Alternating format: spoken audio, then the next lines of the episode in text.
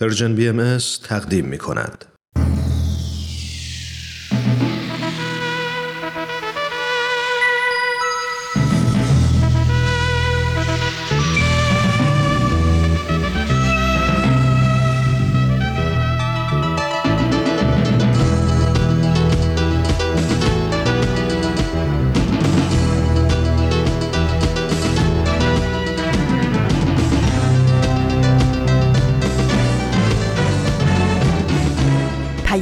دوست. برنامه ای برای تفاهم و پیوند دلها.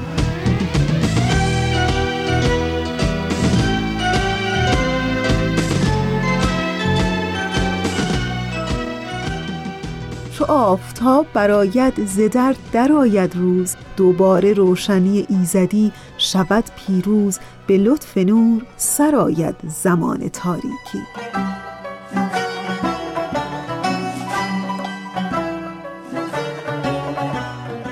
پیام دوست یک شنبه ها از رسانه Persian BMS خیلی خوش آمدین. من فریال هستم و در دومین روز مرداد ماه سال 1401 خورشیدی مطابق با 24 ژوئیه 2022 میلادی همراه با شما.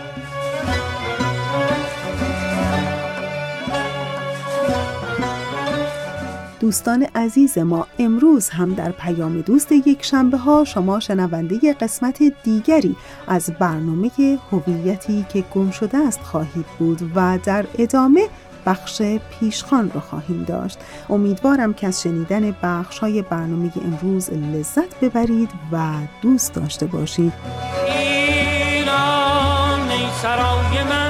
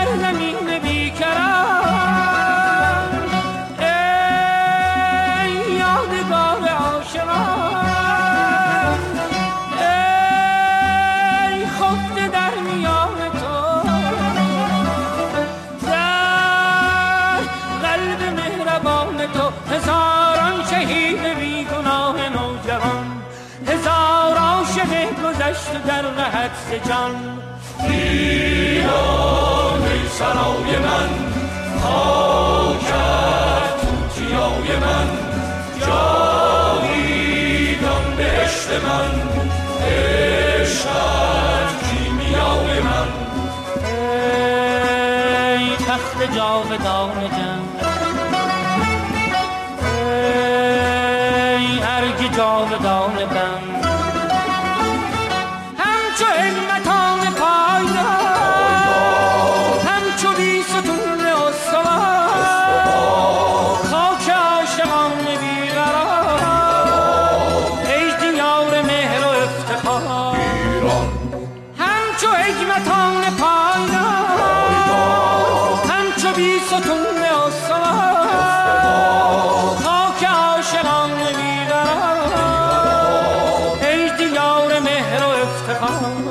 ایران.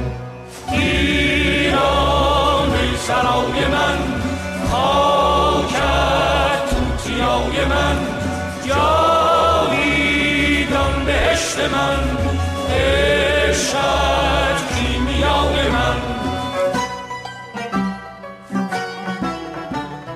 و در همین ابتدای برنامه رسیدیم به برنامه هویتی که گم شده است. در این لحظه از برنامه ازتون دعوت می‌کنم به قسمت دیگری از این مجموعه برنامه گوش کنید. این برنامه کاری است از Persian BMS هدف اصلی Persian BMS ارائه اطلاعات صحیح و دقیق درباره اصول اعتقادی و باورهای آیین بهایی رفع سوء تفاهمات موجود در مورد این آیین و تحکیم پایه های مهر و دوستی میان ایرانیان و فارسی زبانان سراسر جهان است.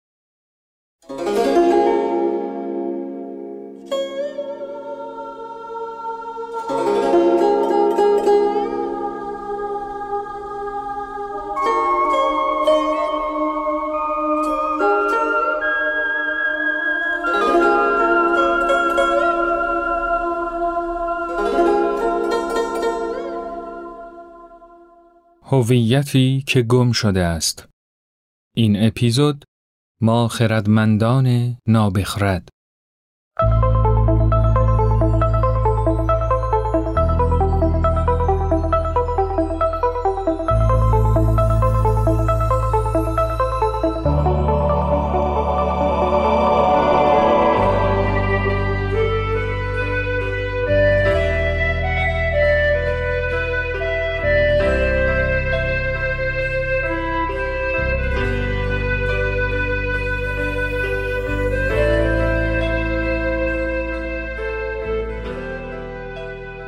ایران جانم امروز می‌خواهم داستان مردی را برایت بگویم که به نظرم سالیان درازی است که عقایدش نفوذ بیحدی در زندگی ما داشته است. ما خود را مسلمان، مسیحی، بهایی، بیدین، خدا باور و خدا ناباور می‌دانیم و هر کدام تا حدی احساس می کنیم که زندگیمان را بر اساس باورهایمان طرح ریزی کرده ایم. ولی بیش از همه اینها زندگی ما با شیوه و روشی تحریزی شده است که دو قرن و نیم پیش توسط آدم اسمیت پدر علم اقتصاد تئوریزه شد و به عنوان اصول اساسی و غیرقابل تغییر اقتصاد معرفی گشت و دنیای مدرن با بهره از آن اصول شکل و ریخت امروزی خودش را بنا نهاد. آدم اسمیت فیلسوفی اخلاقگرا بود و انگیزه مهم اعمال آدمی را همدردی می‌دانست. او اقتصاد هم می‌دانست و رفتار انسانها را به دقت در مسائل اقتصادی ریزبینی کرده بود. او با صفت زیاد خواهی و خودخواهی انسان به خوبی آشنا بود.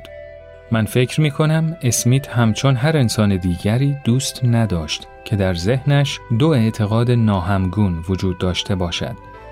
و آنجایی که توانست نقطه مشترکی میانشان بیابد میخ نظریش را محکم کوبید و بعد از آن هم ما هر آنچه فکر و تز و طرح و تئوری داشتیم به آن میخواویزان کردیم و هر عقیده که مخالفش بود در نهایت محکوم به شکست شد.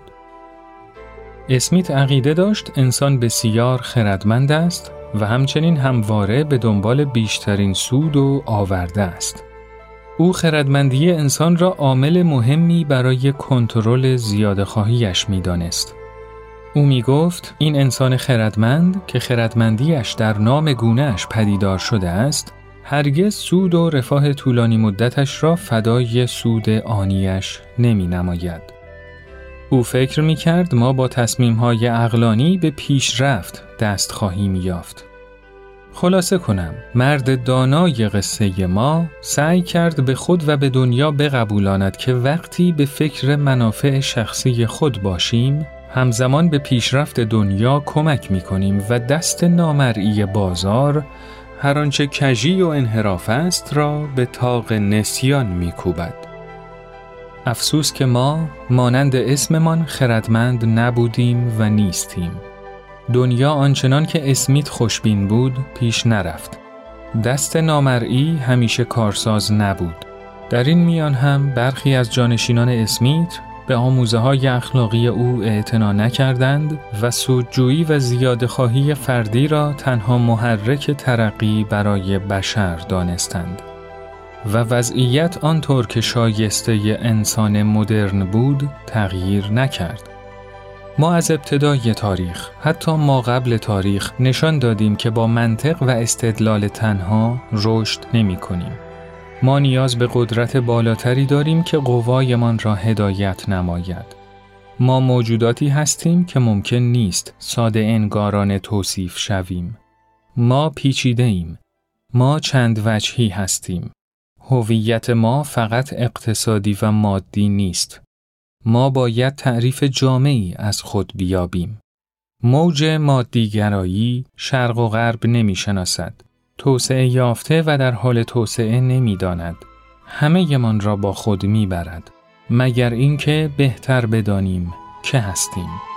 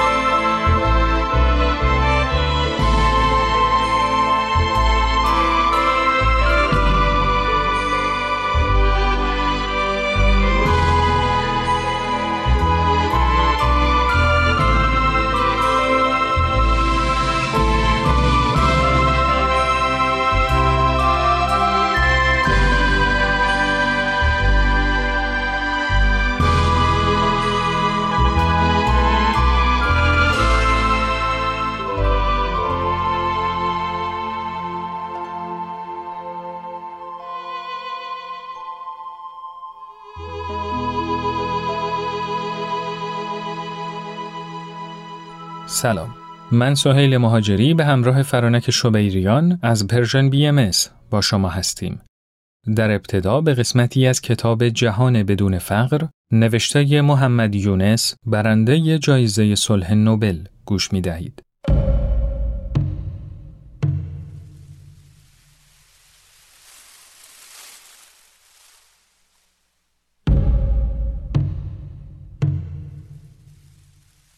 من بر این باورم که علل ریشه‌ای معمای رشد اقتصادی را می‌توان در دید ناقص و ناکامل اجتماعی که زیربنای سیستم اقتصادی ماست پیدا کرد. فلسفه سرمایهداری به طور مختصر این است. رشد اقتصادی تنها راه بهبود زندگی مردم دنیا و کاهش مصیبت‌ها و نابرابری است. رشد اقتصادی فقط از طریق سرمایه گذاری در بازارهای آزاد رقابتی انجام پذیر است. سرمایه مالی فقط باید جذب شرکت هایی شود که هدفشان بیشین سازی سود مالی است. افزایش سود مالی فقط توسط شرکت های انجام می گیرد که بیشین سازی سود را تنها هدف خود می بیند. بر حسب این منطق بیشین سازی سود باید مهمترین هدف باشد اما نگاهی به وضعیت کنونی جهان نشان می دهد که این منطق نتیجه نمی دهد. کسب و کارها در کشورهای در حال توسعه با پشتکار زیاد در حال حد سود هستند. با گسترش سرمایهداری طبقه جدیدی از ثروتمندان در کشورهای در حال توسعه شکل می گیرد. هنگامی که هزاران نفر به خاطر آلودگی دچار بیماری و یا مرگ زودرس می شود. مشکل اصلی فلسفه سرمایهداری و رشد اقتصادی کنترل نشده در رابطه با استفاده از منابع طبیعی است. بر حسب این فلسفه کسانی که از قدرت مالی و توانایی بیشتر برخوردار هستند میبایست منابع طبیعی را برای حداکثرسازی سود کسب و کار تصاحب کنند و آنها هستند که در پایان تخصیص این منابع را تعیین می کنند. متاسفانه فرایند توصیف شده شرح دقیقی از چگونگی تخصیص فعلی منابع دنیاست. شرکت های خصوصی به تنهایی و یا در برخی از مواقع با همکاری دولت ها به تخصیص منابع می پردازند. اما در همه این سناریوهای تصمیم گیری برای تخصیص منابع مردمی که برای بهبود زندگی خود نیاز به دسترسی به سهمی از این منابع دارند بینقش هستند با کاهش منابع تجدید ناپذیر و با وجود خطرات تغییرات آب و هوایی باید قبول کرد که سرمایهداری با تک هدف سوداوری به عنوان مبنای قانونگذاری محیط زیستی قابل قبول نیست.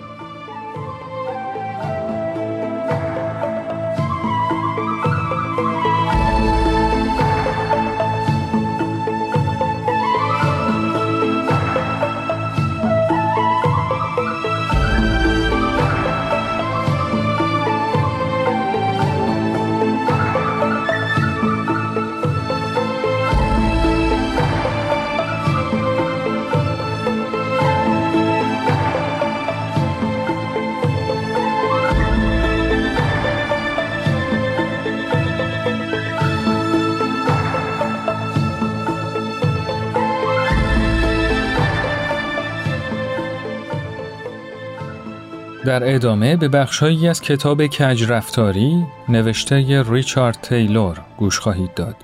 بعد از اون با بخشهایی از کتاب سقلمه از ریچارد تیلور و کاس آرسانستین با شما خواهیم بود.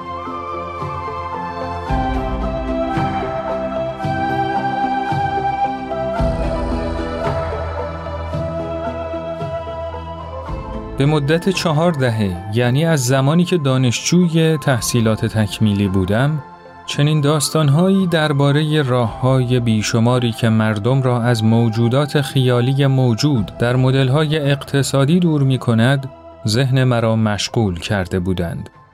هرگز منظورم این نبوده که ایرادی بر مردم وارد است. همه ما انسان هستیم. انسان هوشمند.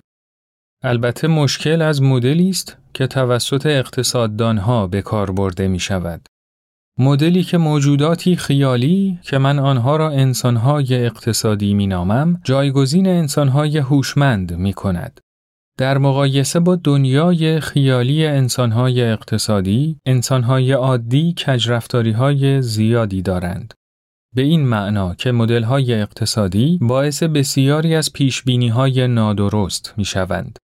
پیشبینی هایی که می توانند پیامدهای جدیتری در مقایسه با ناراحتی و دلخوری دانشجویان داشته باشند. تقریبا هیچ اقتصاددانی متوجه وقوع بحران مالی در سال 2007-2008 نشد و بدتر اینکه بسیاری از آنها فکر می کردند که این حوادث و پیامدهای آن چیزهایی بودند که به سادگی می توانستند اتفاق نیفتند.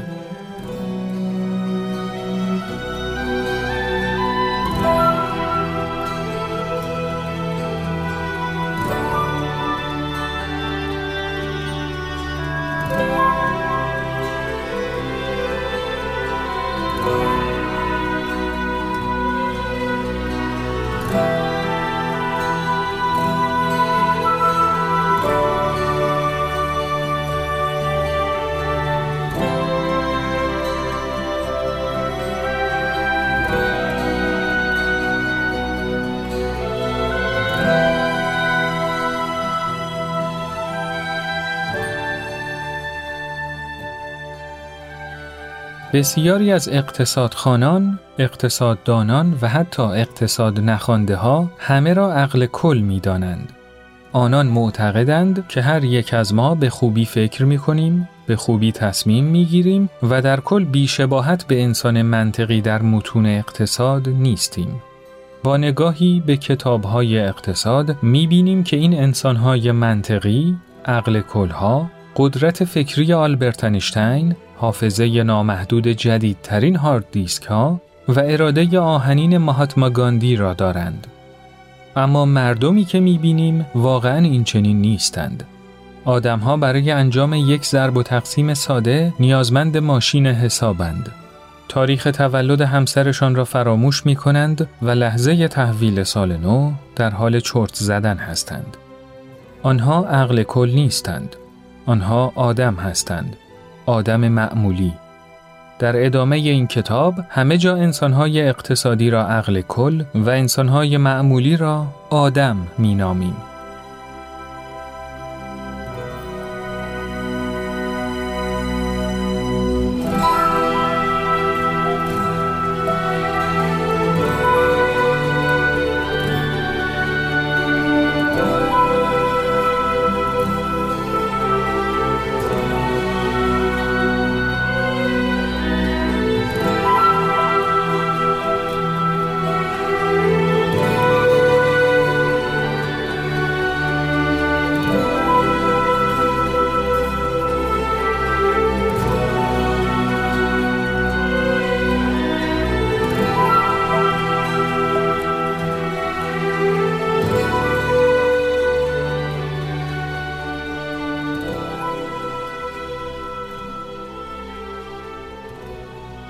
فریره نظراتی فراتر از اریک فروم ارائه می دهد.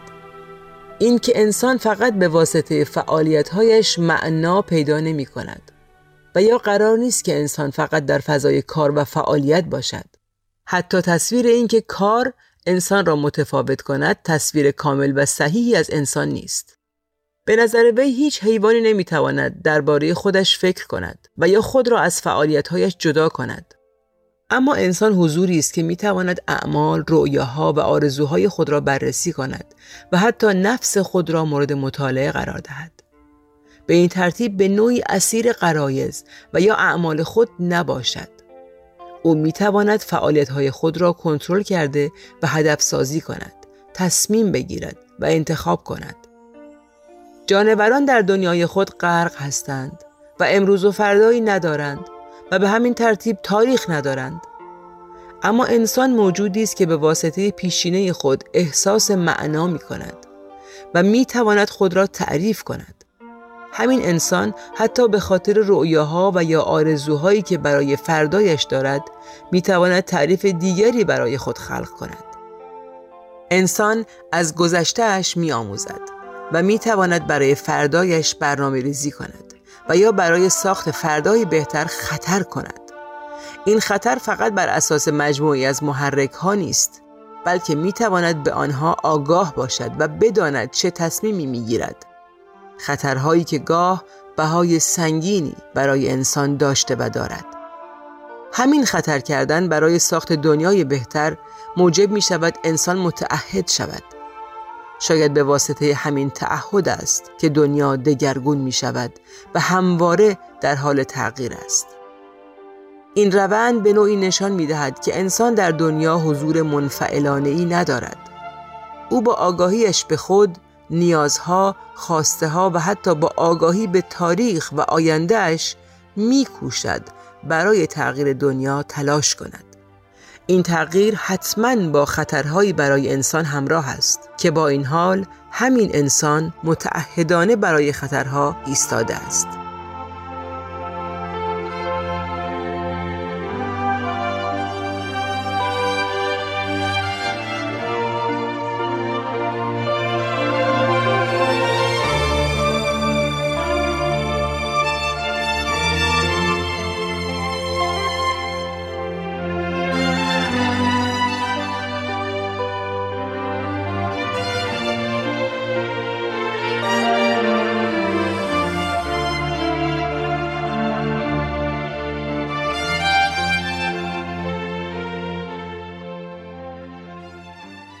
متنی که شنیدید نوشته ناصر یوسفی از کتاب روانشناسی انسانگرا بود. این اپیزود رو با بیانی از حضرت عبدالبها پایان خواهیم داد.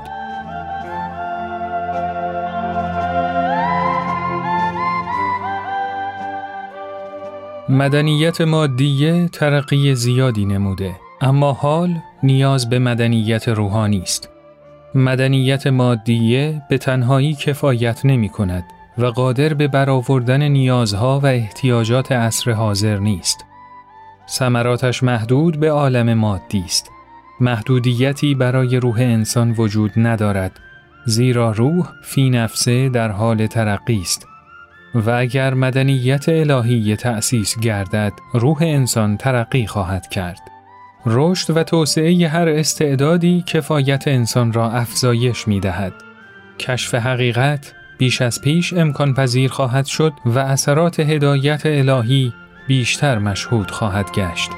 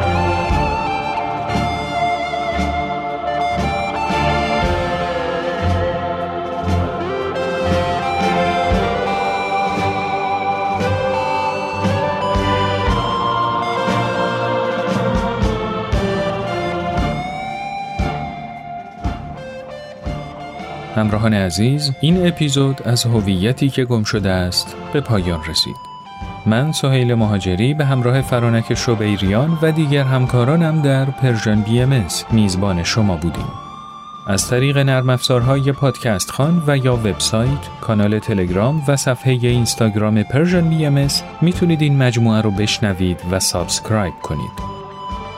موسیقی به کار گرفته شده در این اپیزود گزیده ای بود از آثار ماسانوری تاکاهاشی معروف به کیتارو آهنگساز مشهور ژاپنی.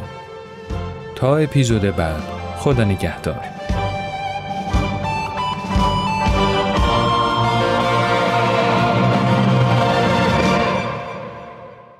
دوستان خوب و عزیز ما اونچه که شنیدید قسمت دیگری بود از برنامه هویتی که گم شده است. ازتون دعوت می‌کنم که به ترانه امروزتون که بهنام براتون آماده کرده گوش کنین و دوباره برمیگردیم. در این صحرای بی آب و علف در کشور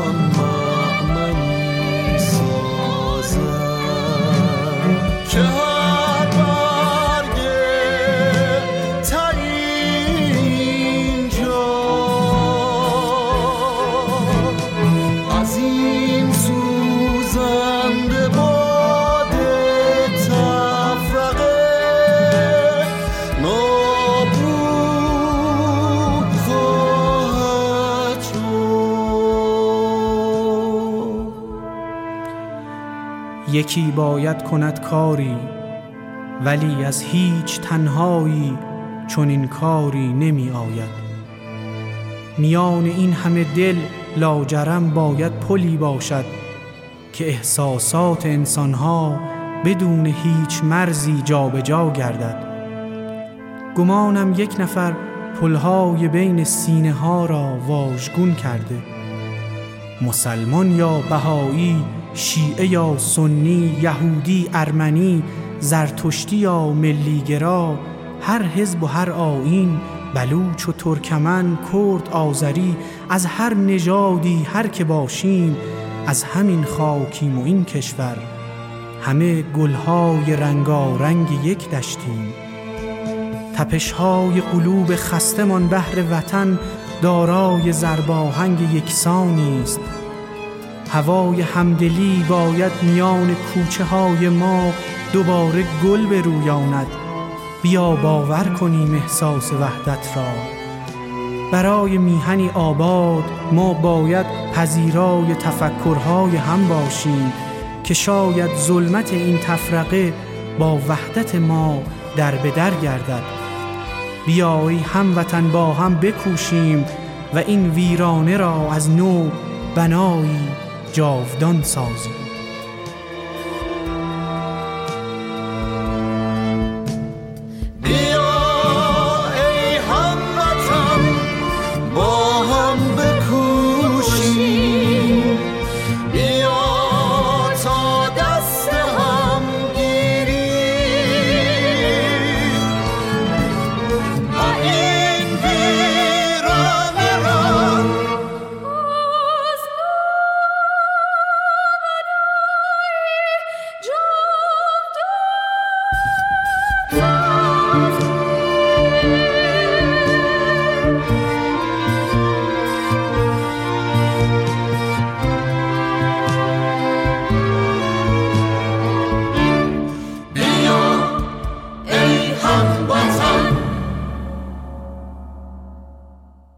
رسیدیم به بخش پیشخان این هفته. با من همراه بشین در پیشخان این هفته پیام دوست یک شنبه ها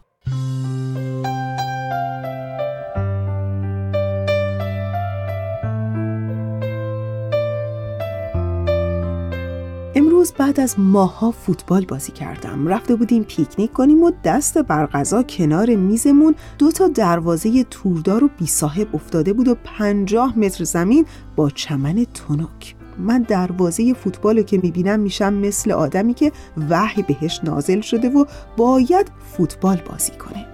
پیامبری که اصلا فوتبال بلد نیست و شوتهاش در بهترین حالت از چهل متری دروازه آبرها رو نشونه می‌گیره.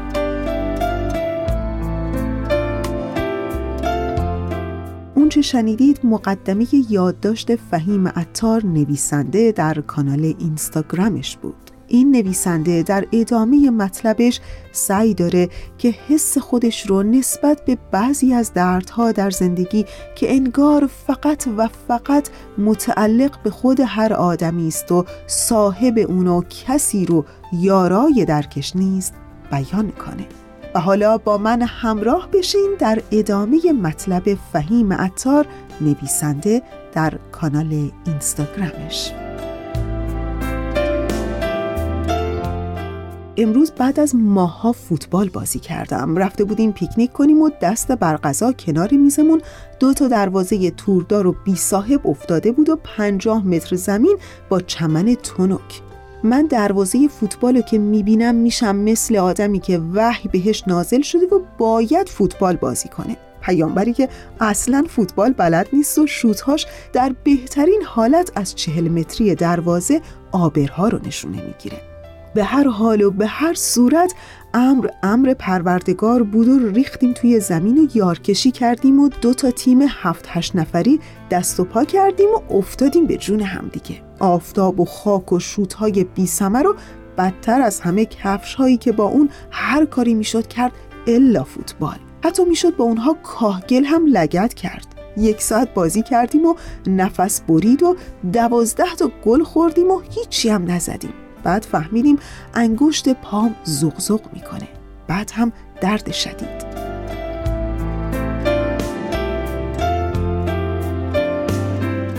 بعد رفتیم دور میز و چیپس و پفک و گلابی خوردیم. با یکی از همتیمی ها از درد انگشتم حرف زدم. کلی آسمون و ریسمون بافتم و تا جایی که جا داشت ماجرا رو براش اونطور که بود سخت تعریف کردم تا یه جوری عمق درد رو به مخاطبم منتقل کنم که نشد.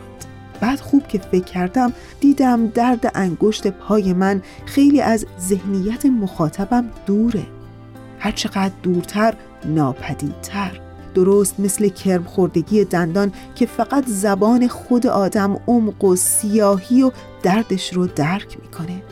و بعد با خودم عمیقا فکر کردم که انگار درد فقط برای من که صاحبش بودم بزرگ بود وگرنه برای دیگری چیز نامفهوم و غیر قابل ترجمه.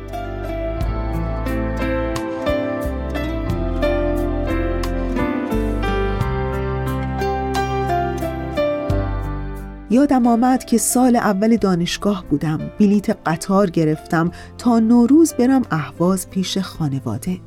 بلیت کم بود و رئیس قطار با توجه به معصومیت چهره ام من رو انداخت توی کوپه‌ای که سه تا خانم محترم اونجا بودن. مادر بزرگ و مادر و دختری که اسمش انیسه بود. قطار به اهواز نزدیک نشده بود که عاشق انیسه شدم و قلابمون به هم گره کرد و تا صبح توی راهروی کوپه با هم گپ زدیم. من از رشادت هایم می‌گفتم و انیسه می‌گفت آفرین آقای مهندس. صبح رسیدیم اهواز. موبایل هم وجود نداشت تا شماره بدم. شماره خوابگاه هم, هم که دادنی نبود. انیسه در ایستگاه قطار اهواز از من جدا رفت. و بعد من ماندم و قلبم که مثل انگشت پام زغزغ می کرد از درد. رفتم خونه تمام سیزده روز سعی کردم دردم رو ترجمه کنم و به اطرافیانم منتقل کنم که باز هم نشد. و بعد عمیقا به این نتیجه رسیدم که درد رو من فقط میفهمیدم که صاحبش بودم. از دید بقیه این فقط یک ناله دور بود که به آنها ربطی نداشت.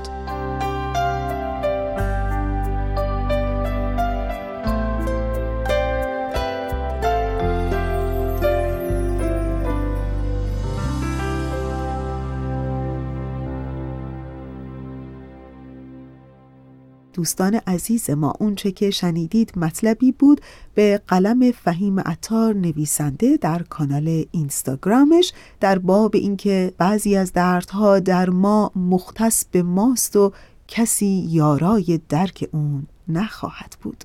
ما رو تا انتهای چهل و پنج دقیقه برنامه امروز همراهی کنید.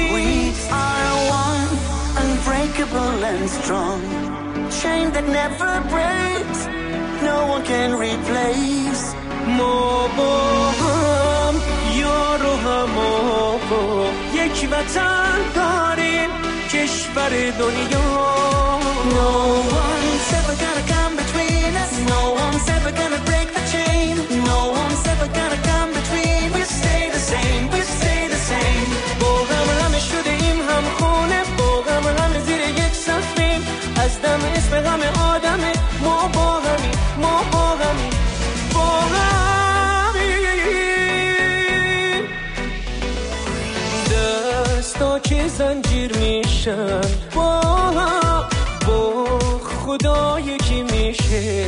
آه.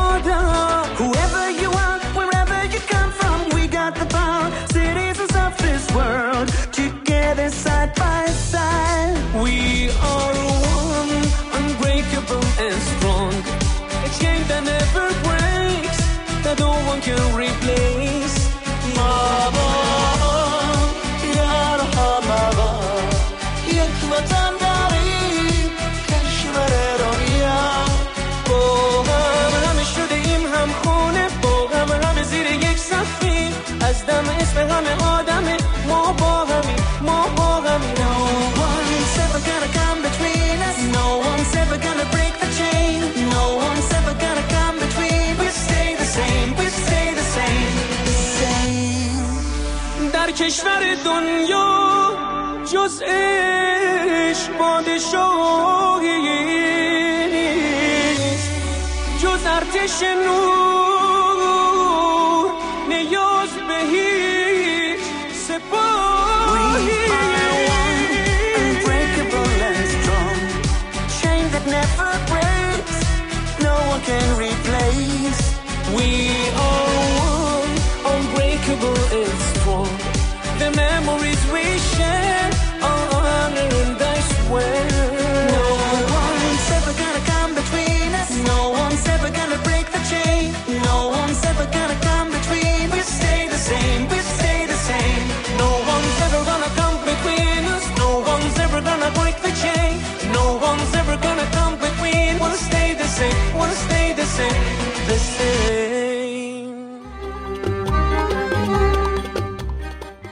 بچه های کوچیکی دارین و نگران آیندهشون هستین و اگه راه حل مناسبی برای مشکلاتشون ندارید به جمع ما پدر و مادرها خوش اومدین.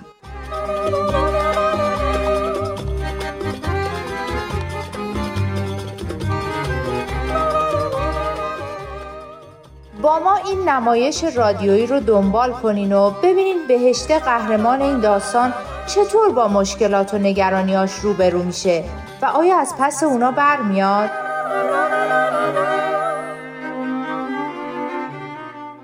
نمایش رادیویی آب در کوزه و ما هر پنجشنبه از رادیو پیام دوست میگم اگه گفتین اون شش عادت وحشتناکی که می‌تونه خوشبختی رو از بین ببره چیه؟ حالا شما حدس بزنین ببینین چقدر با اون چیزی که من می‌خوام بهتون بگم مطابقت می‌کنه این چیزایی که من میگم از خودم نیستا از اول بگم من این ششتا مورد رو در کتاب روانشناسی سلامت خوندم.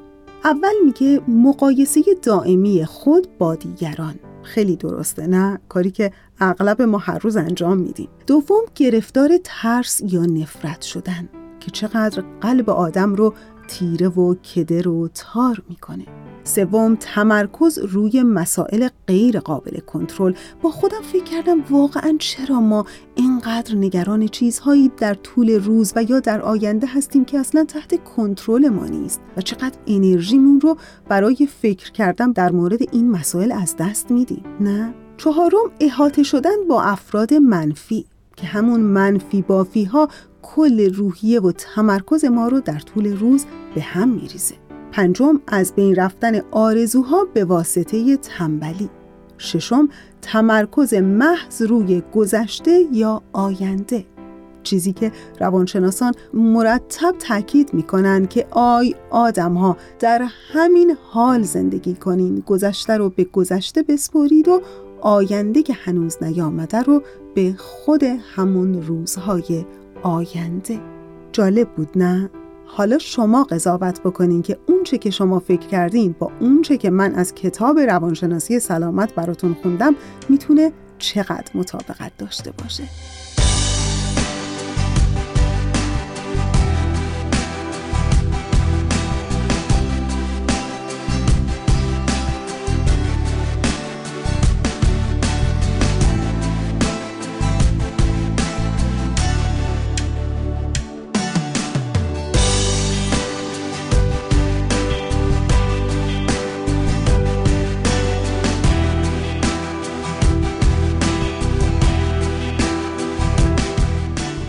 دوستان عزیز ما دیگه ثانیه های پایانی پیام دوست یک شنبه هاست.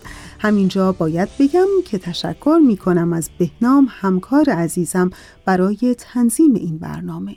و آرزوی حال خوب عشق روشنی دل و شعر و شور زندگی آرزوی همگی ما برای همه شماست.